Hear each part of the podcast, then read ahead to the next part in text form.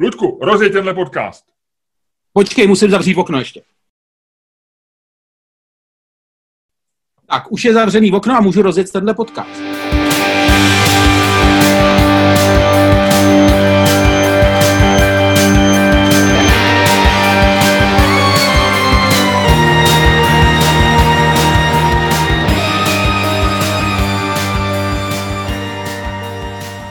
Dámy a pánové, vítejte dalším dílu fantastického podcastu z dílny Čermák Staněk komedy, který vás jako vždycky budou provázet. Luděk Staněk. A Miloš Čermák.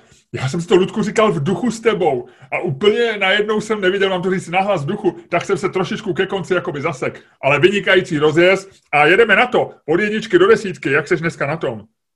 Uh, kamaráde, trojčička, čtyř, trojčička, trojčička, nebudu přehánět. Nebudu nebudeme, přehánět. hele, nebudeme bláznit, nebudeme bláznit, život, život není vždycky jenom horská dráha, život je někdy taky procházka po pouti a, a tak dále. Mám radost, že tě vidím. A Ludku, chci ti říct, stáváš se veřejným intelektuálem, eh, předním veřejným, rozhodně si nejvulgárnějším veřejným intelektuálem v zemi, ale zároveň jsi velmi ceněný. A já ti řeknu proč. Já jsem včera natáčel, eh, natáčel jsem podcast s Erikem Taberem, což je, což je velikán liberální žurnalistiky a šéf-redaktor časopisu Respekt. A, no, a proč se u toho směješ, když to říkáš? Já se nesměju, já ti to říkám s úsměvem, protože mám radost, protože ti říkám dobrou zprávu. Já zároveň si trošku dělám reklamu na svůj druhý podcast 1% Miloše Čermáka. Poslouchejte rozhovor s Erikem Taberem. Nicméně, jediný člověk, který ho citoval vlastně z českých intelektuálů, si byl ty. A řekl, Luděk, Luděk Staněk, on to řekl tím svým způsobem, ale řekl to vlastně nejlíp. A, a já, já jsem si v duchu říkal, jsem tak pišnej, že ho znám. Jsem tak pišnej, že, že i, i člověk formátu Erika Taberyho cituje Luďka Staňka, který se v posledních dnech proslavil tím, jak pán Bůh um, hodil čurákům dolů Babiše. Já to říkám takhle vulgárně, jak to ty, protože to je historka, která letí republikou. Gratuluji ti k ní ještě jednou. Ano, ano, ano, ano. Máme, co jsme si zasloužili. Já si myslím, že je to jako vlastně dobrý jako, víš co, problém je, že když seš uvnitř, tak ty věci nevidíš, jo. Tak si říkáš, tak je prostě, tak jedeš na tom koni a říkáš si, prostě jedu na koni, nesmím spadnout.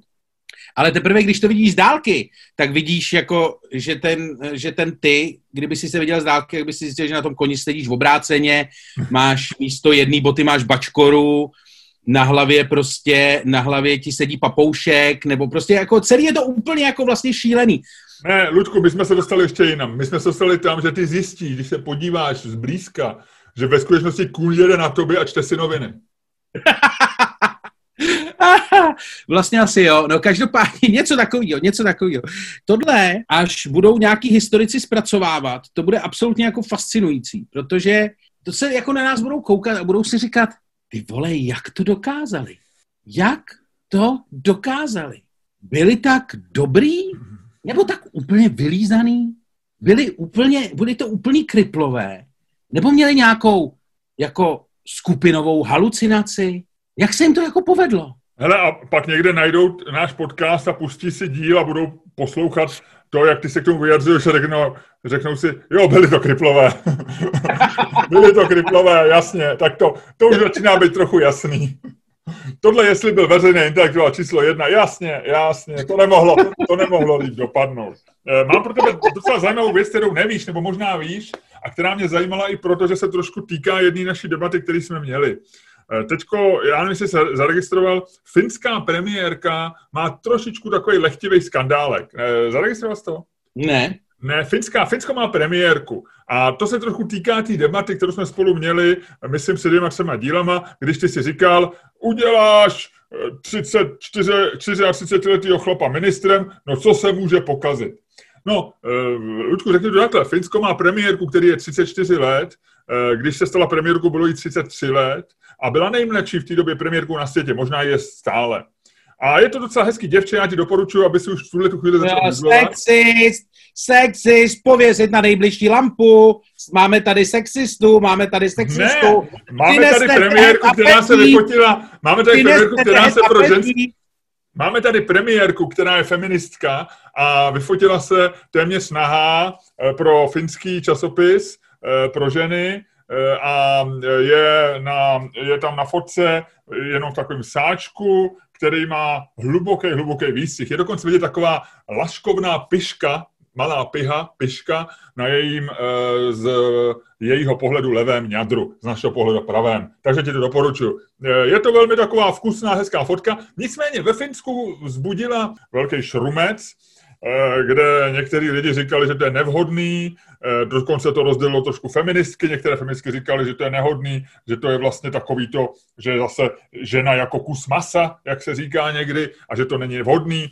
Jiní zase říkali, eh, to jsou ty feministky, kteří se zase rádi ukazují, že, že vlastně to je prostě to srovnání se právě s tím sexismem, který ty... Takže to zbudilo velký problém. Já jsem si to vygoogloval, ta fotka je jako sympatická, premiérka se jmenuje Sana Marin, Sana Marinová, takže doporučuji ti to k vygooglení.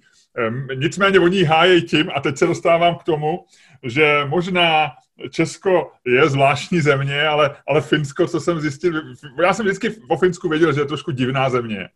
Mám knížku, která se jmenuje Velmi finské problémy, což je strašně vtipná knížka, která naráží samozřejmě na to, že jsou to strašně introverti a e, nikdy se vlastně nesmějí, akorát jsou opilí a opilí jsou skoro pořád a tak dále a tak dále. Prostě Finsko je zábavná země a takže oni okamžitě našli, že nějaký předešlej finský známý prezident, zapomněl jsem jeho jméno, se vyfotil na koni nahej, takže je to vlastně jako ve velké finské tradici eh, fotit v politiky fotit se nahej.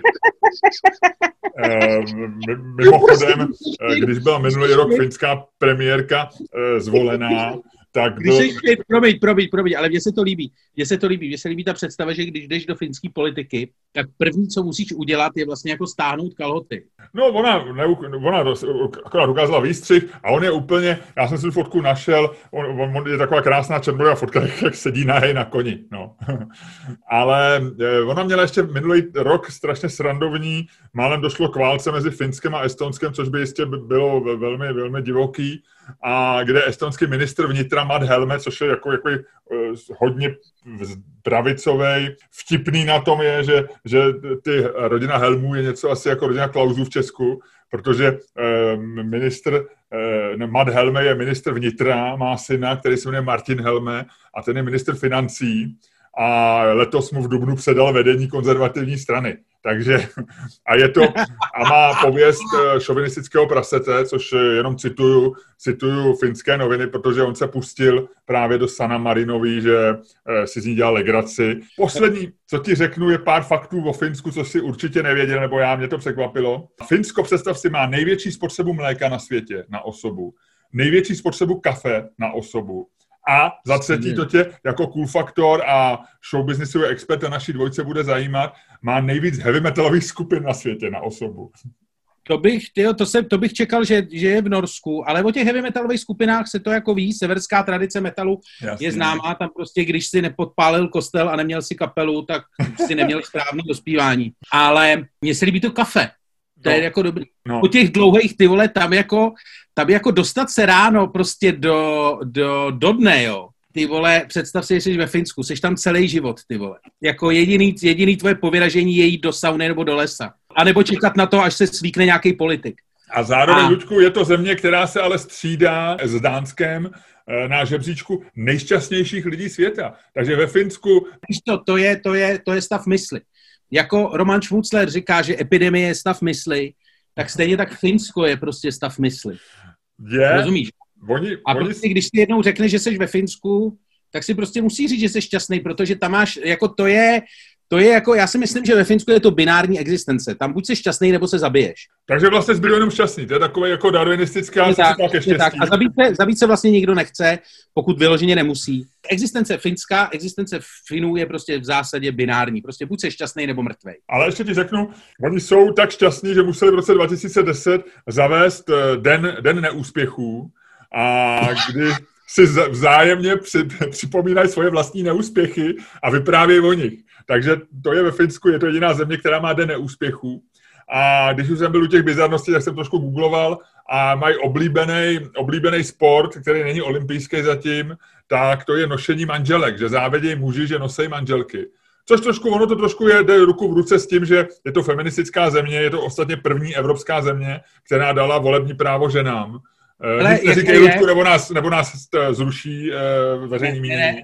Já jsem jenom, promiň, promiň, já bych ti chtěl říct historku. Uh, jednou jsem, uh, když jsem dělal ještě v dobách, když jsem dělal to, tak uh, jsem jezdil na uh, závody rally jako novinář a uh, zážitek z finské rally, kdy, kdy uh, seš na finský diskotéce, kde Počkej, jsou rally nebo diskotéka? No, jako rally, přes den se díváš na rally a večer tam jdeš Oho. ostatníma fanouškama, jakože nám na jejich místní, místní diskotéku. A protože jsou to všude Finové, na tu, na tu finskou rally jezdí jenom pár bláznů z Čech a pak lidi jako z okolních zemí, hodně lokálů. Fin, rally je ve Finsku strašně populární. A tam seš normálně na diskotéce a tam to vypadá, pamatuješ na takový ty nejstrašnější vesnické diskotéky z, 90, z 80. let, jak prostě ty holky jakože tancujou tak jako trapně uprostřed toho kruhu a ty kluci tak jako okolo koukají, která, jako, která ne a chlastají. Tak tady je to úplně přesně, až na to, že otočený. Tam prostě jako tancujou ty chlapy uvnitř prostě toho kruhu a ty ženský chodí kolem, lejou a přemýšlej, koho si odtáhnou do stanu. Aha, aha. Jako, vyhrál jsi někdy, vyhrál jsi někdy nějakou finku? Oni skutečně, jako, je to trošku jako z pána prstenů, když se díváš na nějaký takový ten, jako už trošku jiný, uh, už trošku jiný národ, že oni nejsou tak jako, jak bych to řekl, já nechci žádnou finku urazit, ale uh, zkrátka dobře ne, ne. Um, no, jenom ti chci říct, že kdyby si se podíval, kdyby si se podíval na tu, uh, když si to vygoogluješ, tak uh, ta premiérka nevypadá špatně. Já to nechci pro jako hodnotit, já se nechci dostat do žádných problémů. Ne, ne, ne, já si nemyslím, že jsou finky ošklivý. Některé finky jsou nádherné. Eh, tak jsem asi nepochopil přesně, eh, přesně, co si chtěl říct. Nicméně, abych to úplně no, jako takhle, Já ti to řeknu takhle, jako uh, rally, uh, finská rally se odehrává primárně v rurálních oblastech. Poslední věc, v tom nošení manželek se opravdu dělají, i jsou fotky, zase jsem si vygoogloval, že se s nima běží s těma manželkama na stadioně. Jo. A vítěz nějakého toho nej, nejvyššího klání, já bych řekl, že to je mistrovství Finska, ale možná, možná to nemá ten status, nevím tak eh, ten hlavní cena je, že dostaneš tolik piva, kolik váží tvoje žena. To je dobrý, to je dobrý, to je dobrý. To je takový trochu sexistický, víc, co z toho má ta manželka. Ale musí to být hezký při rozvodu. Takový to, opouštím tě a už nikdy díky mně nevyhraješ žádný pivo. Kvůli tý hubený fuchtli a budeš mít o 20 piv míň. Úplně Já poslední věc, co řeknu o Finsku, abych se, protože tam mám otázku, kterou na tebe mám, protože vím, že ty seš člověk, který rád jezdí autem a, a rád často přemýšlí o spravedlnosti třeba policejních zásahů a pokut a tak dále. A ve Finsku je taková ten, ten systém, o kterém se občas mluví i u nás, že oni vypočítávají pokutu podle příjmu. Že jo? Ano. To znamená, to je ta slavná pokuta, kterou tam dostal nějaký šéf Nokia, myslím, že je nejvyšší v historii a že dostal 118 tisíc euro nebo něco takového za rychlou jízdu. Jel prostě, jel na 50, 70 a dostal 118 tisíc euro, nebo, nebo eh, tuhle výši pokud vím přesně, kolik jel, nevím. Eh, takže se ti chci zeptat, co ty si o tom myslíš? Jestli by si bral, aby v Česku, eh, o tobě je známo, že nedaníš, to znamená, že ty příjmy jsou v podstatě nulový, někdy i záporný, takže ty by, ty by si překročil eh, podle té logiky... No, ty, říkali jsme si, že o těchto věcech nebudeme veřejně mluvit. Promiň, ano? tak už jsem to řekl, je to venku, já to i tak pak vystřihnu, ale jenom jsem chtěl říct, že vlastně by to mohl být pro tebe i zdroj příjmů dodatečných, protože kdy, jestliže, ty, jestliže ty vlastně proděláváš peníze v životě, tak když pojedeš rychle, tak by tě měl stát něco zaplatit, že jo? Takhle, jako takhle daleko nikdy moje drzost nešla v úvahách, ale vlastně se mi to hrozně líbí. A to je jako... souhlasil by si s tím, s takovým systémem, že by třeba uh, Petr Kellner, který, který se nechal vyfotit Vladimírem Mlinářem, všichni z toho byli úplně dojatý a lajkovali to. Byla to hezká, byla to hezká figurína, viď? Hele, Jak říkali to... Mlinářovi, Minářovi, hele, ty, už nám přijela další, jak si objednal Petr ty figuríny, aby nemusel nikde chodit, tak už je tady, prosím tě, jenom se trochu nepovedla ta brada, ale jinak oči už jsou úplně v pohodě. Hele, když na to dáme roušku, myslíš, že je to hratelný? Počkej, já to vyzkouším, vyfotíme to na, fej, na, na můj Twitter a uvidíme. Tak, takže takhle to bylo. A, e, takže Petr Kellner, kdyby jel rychle, tak by zaplatil prostě, já nevím, 2 miliony a a ty bys dostal 17 korun policejního prezidia, že vůbec změřili někoho tak chudýho a špatně finančně založený, jako seš ty. Ale ono je to debilní systém, protože, jak známo, čím bohatší seš, tím líp dokážeš optimalizovat uh, svoje daně. Tím pádem daleko líp dokážeš pracovat se svýma uh, prostě s výdajema, s příjmama, se všema složkama toho, čemu se pak, uh, z čeho se pak daní. A uh, je to známá věc, je to logický, protože čím víc máš peněz, tím víc si můžeš najmout najmout lidí, kteří ti pomáhají s tou daňovou optimalizací a s tím uh, vyváděním firm a zakládání firm jinde a, a bla, bla, bla, já nevím, co se tam všechno jako legálně samozřejmě dělá. A jenom tady ten vlastně, a to nemluvím o nějakých nelegálních věcech, tohle to je opravdu jako legální, prostě daňová optimalizace je legální věc. No a teď si vím, že samozřejmě ty si budeš daňově optimalizovat takovým způsobem, nebo máš takovou prostě armádu právníků, že potom, když ti přijde ta pokuta a řeknou, ty seš, já nechci říkat Petr Kellner, protože to je extrémní případ, ale ty seš prostě pan bohatý a ty tady máš 20 firm a my ti dáváme pokutu, nevím, milion a ty řekneš, ale ne, mě těch 19,5 firmy mi nepatří. Andrej Babiš, by, dostal, by nedostal pokutu jako pátý nejbohatší člověk v České republice. Dostal by pokutu podle premiérského platu, protože oficiálně firmy nejsou jeho. Tuhle tu chvíli ten systém je úplně dementní. Zase by to bylo kladivo, který by dopadlo na střední třídu, která na svých bedrech nese kapitalismus a všecko vždycky odskákala a která dneska vlastně chudne, zatímco 1% bohatne. Ludku, ty už mluvíš jako časopis The New Yorker. Ano, ano. Já jsem prostě, já jsem ten intelektuál, jenom ty jsi poslední, kdo si toho všimnul. A ještě ti to musel říct Erik Tabery, což je jako v podstatě, že jsi to musel přečíst v respektu. A jako, když už prostě něco nevíš, vlastně tak dlouho, že si to musíš přečíst v respektu, že ti to musí říct respekt, tak to seš teda jako na tom kamaráde, že ti to jako samotnému nedojde. Teď to chvíli vypadalo, že urazím respekt, ale vybral jsem to, vybral jsem to, všem Pro tebe mám jenom krátkou věc, kterou nevíš. Mm-hmm. A je to vlastně jenom boží citát a abych se k tomu citátu dostal, tak musím uvést toho autora. Čtu absolutně fantastickou knížku, která se jmenuje The Fame Formula, podtitul How Hollywood Fixers, Fakers and Star Makers Created the Celebrity Industry, napsal Mark Borkovsky, jedna z největších uh, hvězd PR scény ve Velké Británii, chlapík, který se specializuje na, na uh, eh, PR zastupování celebrit. Takže je to a... takový, jak se říká anglicky, publicist. No, no, no, a on je jeden z, jako z nejlepších, fakt se specializuje jenom na, na show business a jako slávu bohatých lidí. A já už jsem si ho kdysi čet, on psal výborný uh, sloupky pro Guardian a je fakt jako vtipný a dobrý. A on napsal tuhle tu knížku, která je historie vlastně mm, showbiznisového PRu, jak vlastně Hollywood byl postavený na, na uh, vlastně těch PR stantech a tom. A je tam příběh absolutně jako božího chlapíka, který se jmenoval Jim Moran. A to byl chlápek, který vlastně jako jeden z prvních začal dělat to, čemu se v Americe nebo v angličtině pak říkalo PR stunty, takový ty jako velký, velký ty, velký události, které byly v podstatě, které měly jediný cíl a to přilákat novináře k čemukoliv. A on byl úplně boží. Uh, on, když pracoval v roce 1930 pro General Electric, tak jeho první stunt spočíval v tom, že vyjel na Aljašku a prodal Eskimákovi lednici. To už je dobrý, to už je dobrý.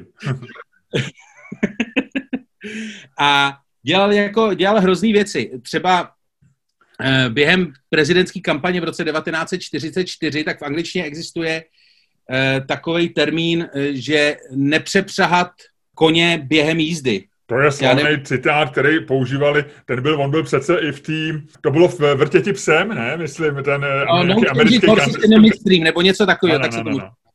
Tak on udělal v Nevadě, udělal to, že sezval novináře, rozjel prostě kočár s koňma a přepřáhl ho za jízdy. Dělal přesně, dělal absolutně neuvěřitelné věci. Přesně takový ty, který už si vzpomeneš, že třeba pro nějakého developera v New Yorku vzal býka a provedl obchodem s porcelánem, což je taky v rámci jako, v angličtině se říká jako bull in, bull in China, něco jako v Čechách slon v porcelánu, tak on opravdu vzal toho býka a prostě provedl ten člověk byl genius. Napadne tě asi další věc, co udělal? Nenapadne, ale pokračuj. Já pořád myslím na toho eskimáka, který si vzal ledničku do iglu a iglu se mu rozteklo a zblamuje to je lednička, protože jak známo, lednička zvenku hřeje, zevnitř chladí. No.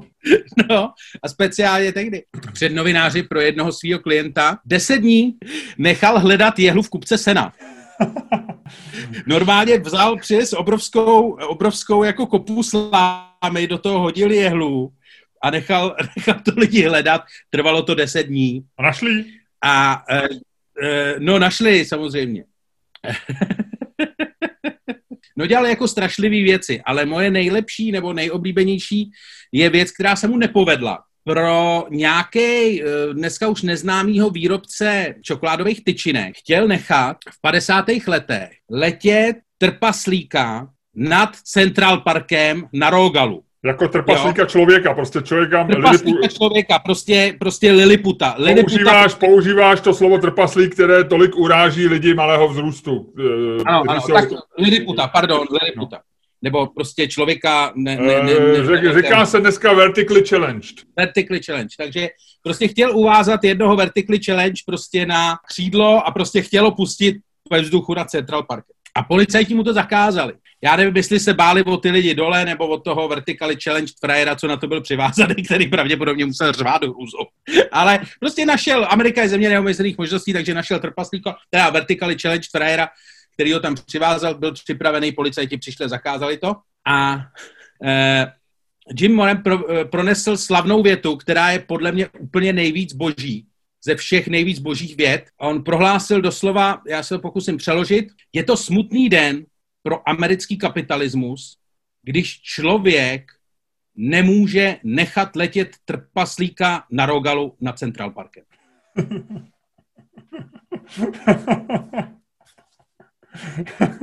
Ten citát, chápu, proč mi to musel se říct, protože on úplně nedává smysl bez té historky. No.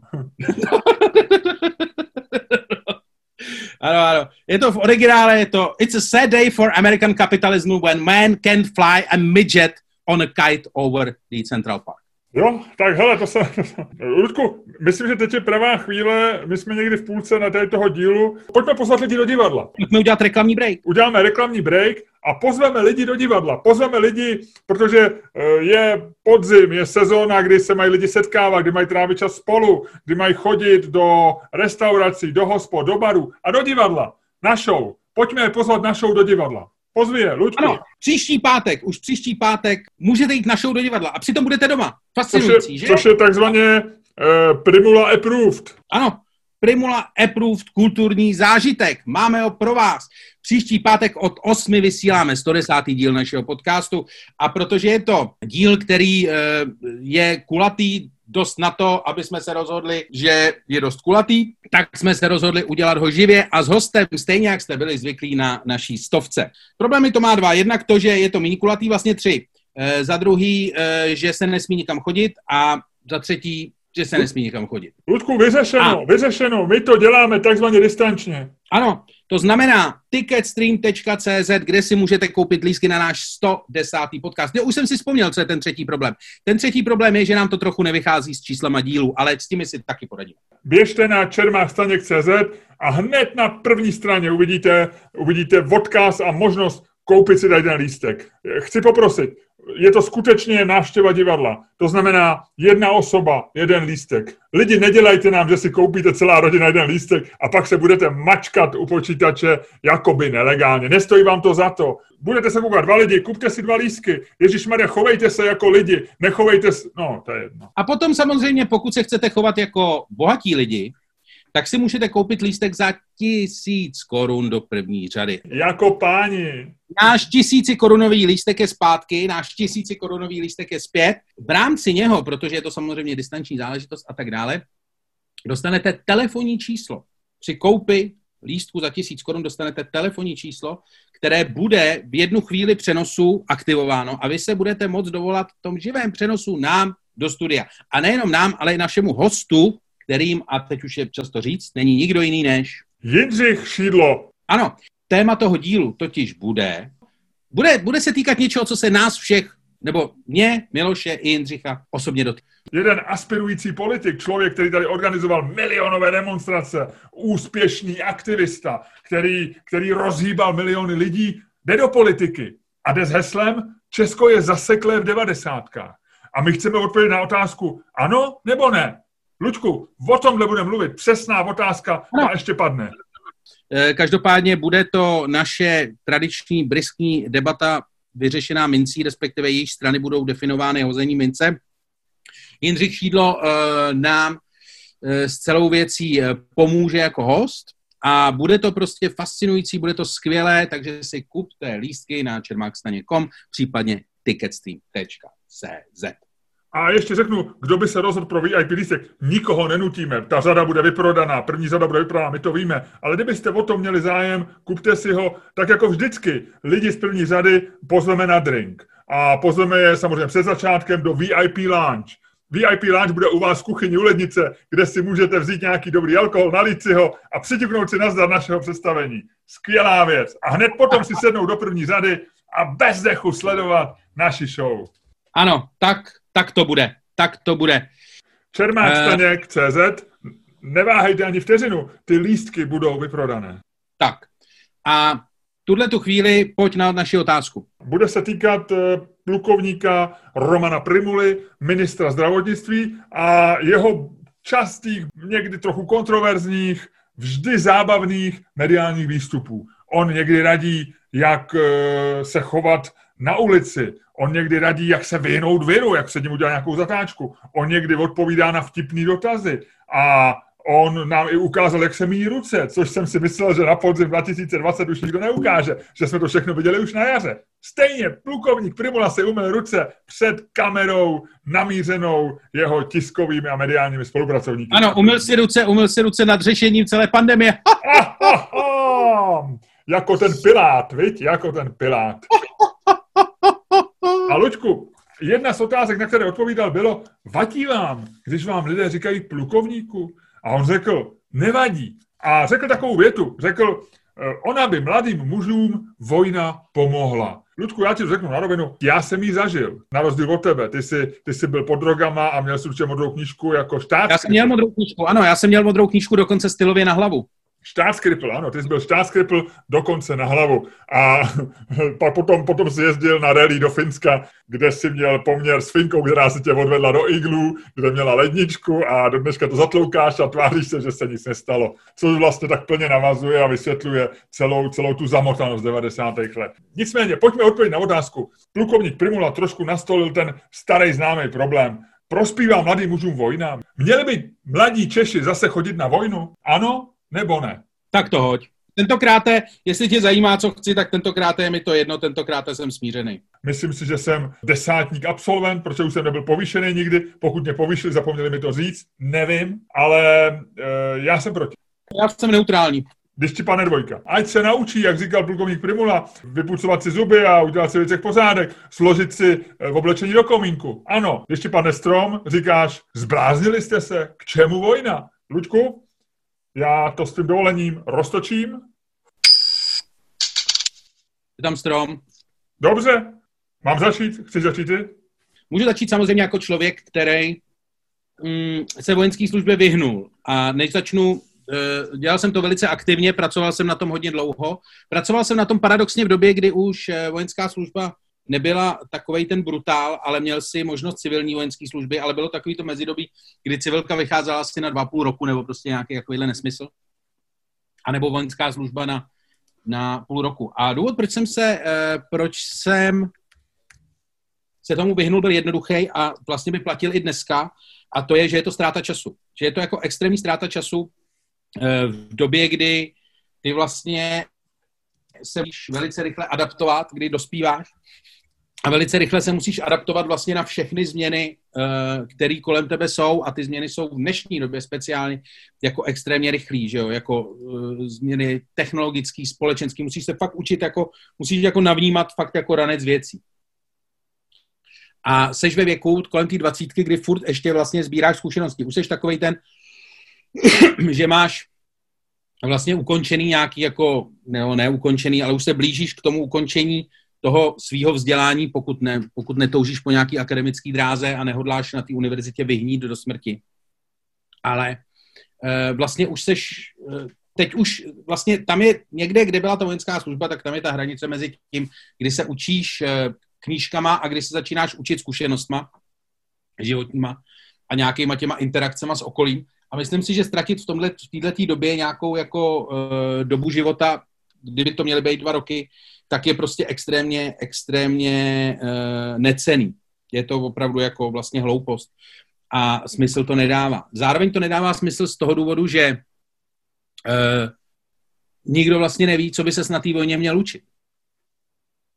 Uh, jestli se, takhle, jestli, protože ta, ta, ten vlhký sen všech těch vojáků, když mluví o vojenské službě, tak je takový ten, uh, tak je takový to macho porno. Taková tam vlastně pro ty, pro ty macho chlápky až ta porno představa, že prostě do kasáren vejde ta změkčilá, eh, změkčilá troska, který se prostě stýká po, mamin, stýská po mamince a nic neumí a zničil jí prostě na škole a vyjde ten zocelený, za nějakou dobu ten zocelený frajer, co chápe pojmy jako spravedlnost, prostě hrdinství a tak a co umí skládat, jak si řekl ty, co umí skládat košile do komínku.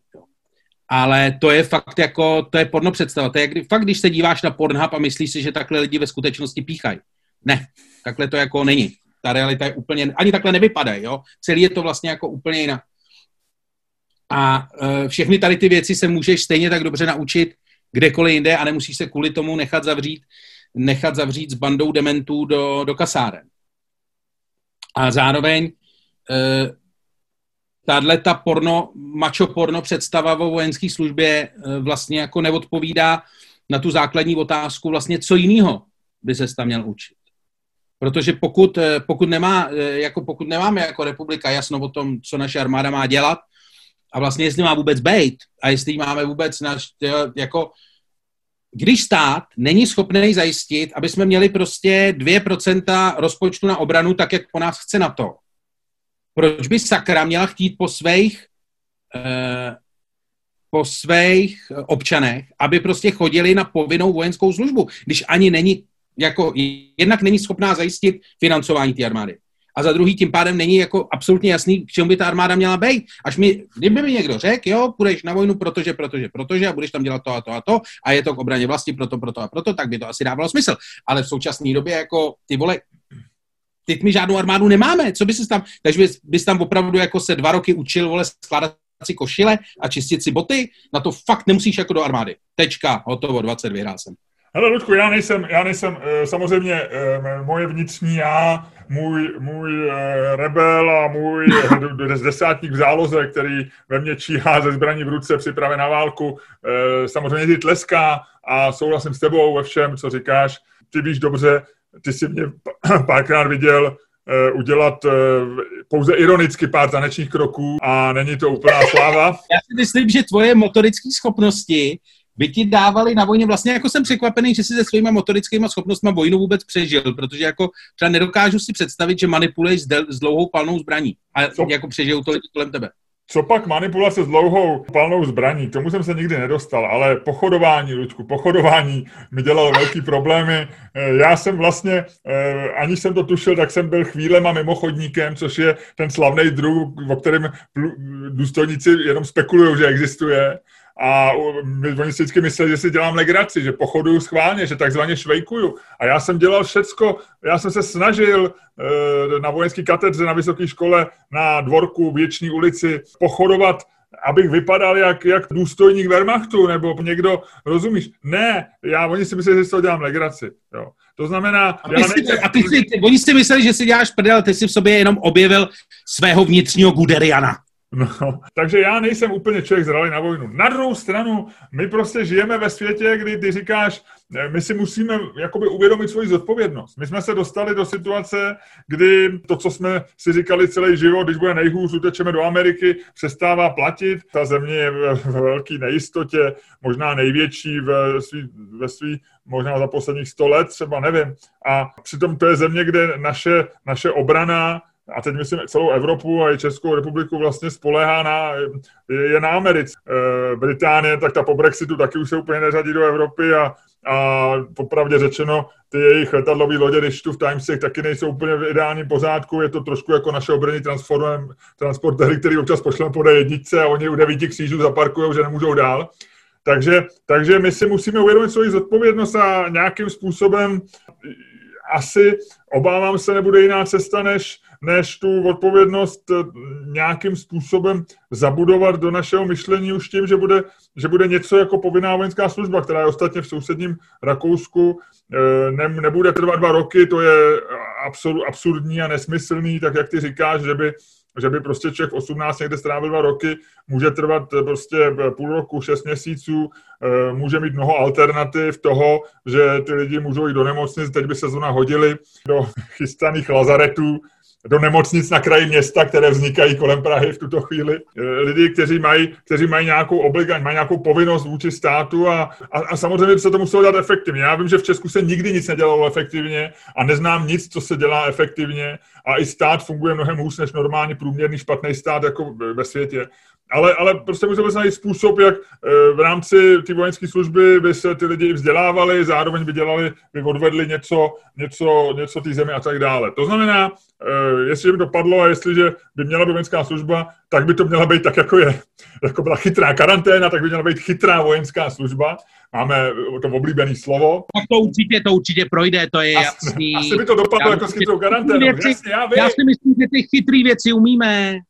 To je v pohodě, to umíme. Tady si narazil do zdi, tady si vyjel ze zatáčky na štěrk a budeš mít velký problém se dostat zpátky. Takže chytrá vojenská, základní vojenská služba s alternativama samozřejmě, ale nějakým způsobem, která ti dá do hlavy a která kodifikuje tu, tu povinnost nebo nějakou ně, něco, co máš vůči, vůči tomu území, kde žiješ. Já nejsem, já nejsem ani vlastenec, ani, ani milovník státu, ale, ale prostě žijeme tady na nějakém území a ve chvíli, kdy svět už není bipolární a tak si myslím, že, že nějakým způsobem by druh něčeho, jako je vojenská služba, změnilo aspoň to, jak přemýšlíme o naší bezpečnosti a o tom o světě.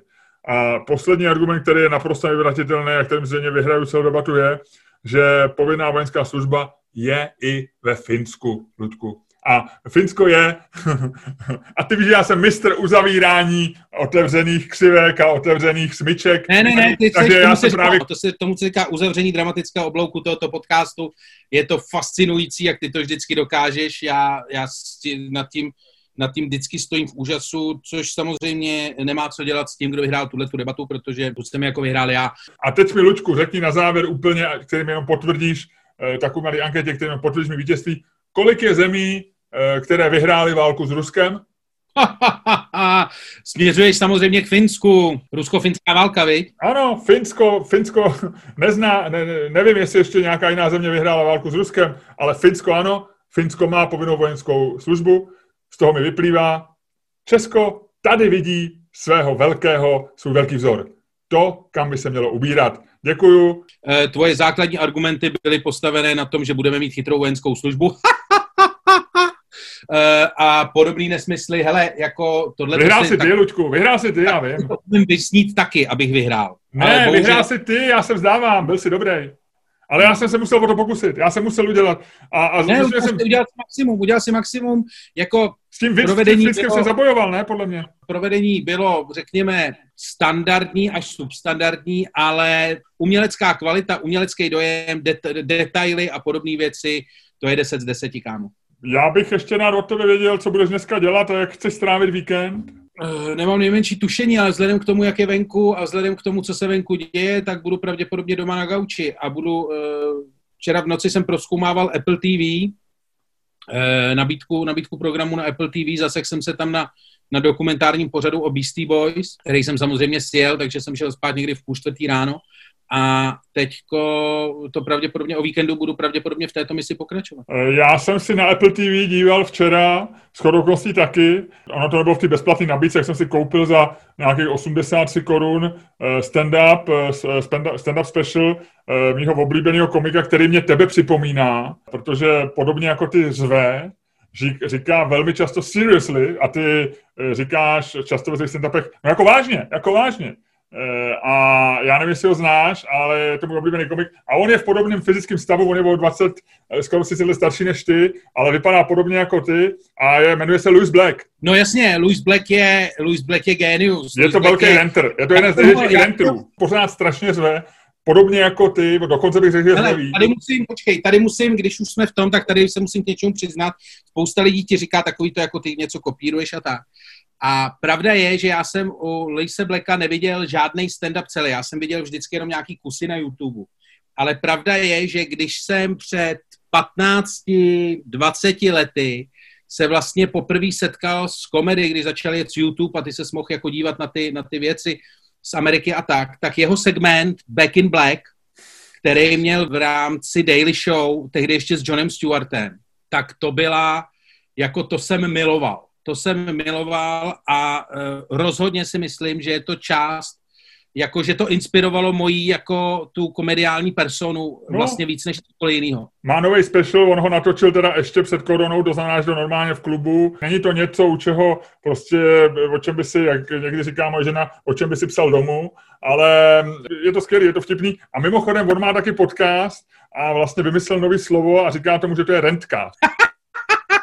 To je dobrý. Tak já se na něj podíval, protože já jsem ho fakt strašně dlouho neviděl. To je takový to, víš co, jak potkáš někoho, on ti jako, on tě nakopne nějakým směrem a ty už se pak o ní nestaráš, víš? Úplně zapomeneš. Jako, no, no, no, no, no, no, no. A teďko vlastně mě by strašně zajímalo, jak vypadá, co dělá, jak na tom je. Víš, jako že starý známý vlastně. Jo, jasně, jasně. tak, se na, tak na to se vrhni. A Ludku, já ti přeju krásný víkend, možná trošku s Luisem Blackem, Eh, kdyby si měl nějaký typ na knížku ještě, lidi, lidi rádi, když si jsou, když něco doporučíš? Jo, na tohle to se chystám, to je uh, věc, uh, kterou uh, jsem si chtěl dlouho koupit od Jeffreyho Rosse.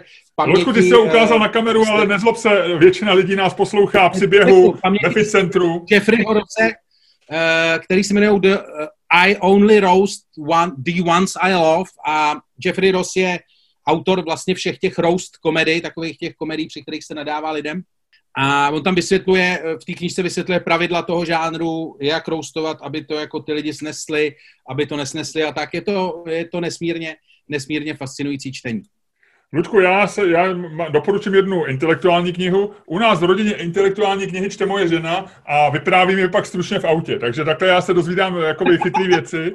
Mě by to samotně nebavilo. Eh, Ferid Zakaria, eh, známý eh, veřejný intelektuál americký, který ani nepoužívá prostý slova, on je int a indové vždycky mluví slušně, tak napsal knížku, takovou, jako bych řekl, instantní knihu, ale z toho, co mi říká moje žena v autě, je docela chytrá a jmenuje se 10 lekcí pro postpandemický svět a píše opravdu chytře o, o dnešní Americe a, a je to, ta knižka je ku podivu i docela optimistická, což je, což je taky fajn v té dnešní, dnešní hrůze. A já čtu knížku, která má skoro tisíc stran, já ji neudržím a já si ji občas beru. Ty víš, že já si dávám rád šlofíčka po obědě, takže já si někdy doberu k šlofíčku. A mě ta knížka někdy vyklouzne z ruky, spadne, bouchne mě do hlavy a já pak omdlím a eh, rychlejš usnu. Jo. To je těžká kniha, a je to, uh, napsalo to alter ego J.K. Rowlingový a je to takový ten David Galbraith, který ona píše pod tím jménem detektivky. A je to i páté, pátá detektivka, je to, opravdu má tisíc stran. A řeknu k tomu dvě věci. Ta první je, že mě fascinuje, že ženská, která vydělala, vydělala na knížkách pro děti miliardu, miliardu dolarů, asi nejvíc na světě, je to nej, nej, spisovatelka, která vydělala nejvíc psaním tak má v sobě to, že sedne a napíše detektivku, která má tisíc strán a že je to vidět, že jí to prostě baví. Jo. A druhá věc je, že je to fakt dobře napsaný, že to je takový to klasický psaní, jako kapitola, je to napínavý, jsou tam dobře napsané dialogy, eh, do, do, postavy, prostě je to úplná paráda, takže jestli můžu doporučit, eh, já to zatím čtu v angličtině, ale eh, myslím, že ty předešlý čtyři knihy už jsou v češtině, tak kdo by měl chuť si dát dobrou detektivku, tak David Galbraith. Cormoran Strike je postavou, je soukromým detektivem, který vystupuje, má umělou nohu a, a je to démon. Tak dali jsme typy, doporučení, já myslím, že je pravá chvíle, aby si se, tak ty už se tam balíš, já, já ty se mezi tím převlíknul do takového toho protivirového obleku, máš na sobě plynovou masku, zřejmě vyrážíš někam na diskotéku, takže odlaž se z našeho podcastu. Cože? S finkama. Eh, s finkama, jasně, jasně. Pozvlášť se tady z toho podcastu, ty už si bereš tašku, ale já jenom čekám, že zmášneš takový to tlačítko, jako mají piloti a odkatapultuješ se od Zoomu někam úplně do prdele. Ručku, rozhoď se z našeho podcastu. Dámy a pánové, poslouchali jste další podcast dílny Čermák Staněk komedy. Pokud vám přišel fantastický, tak především díky tomu, že vás jim provázeli Luděk Staněk a Miloš Čermák.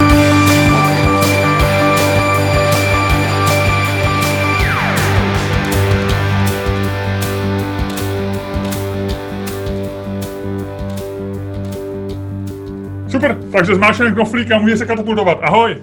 Nazdar! Měj se krásně a pozdravuji do vesmíru.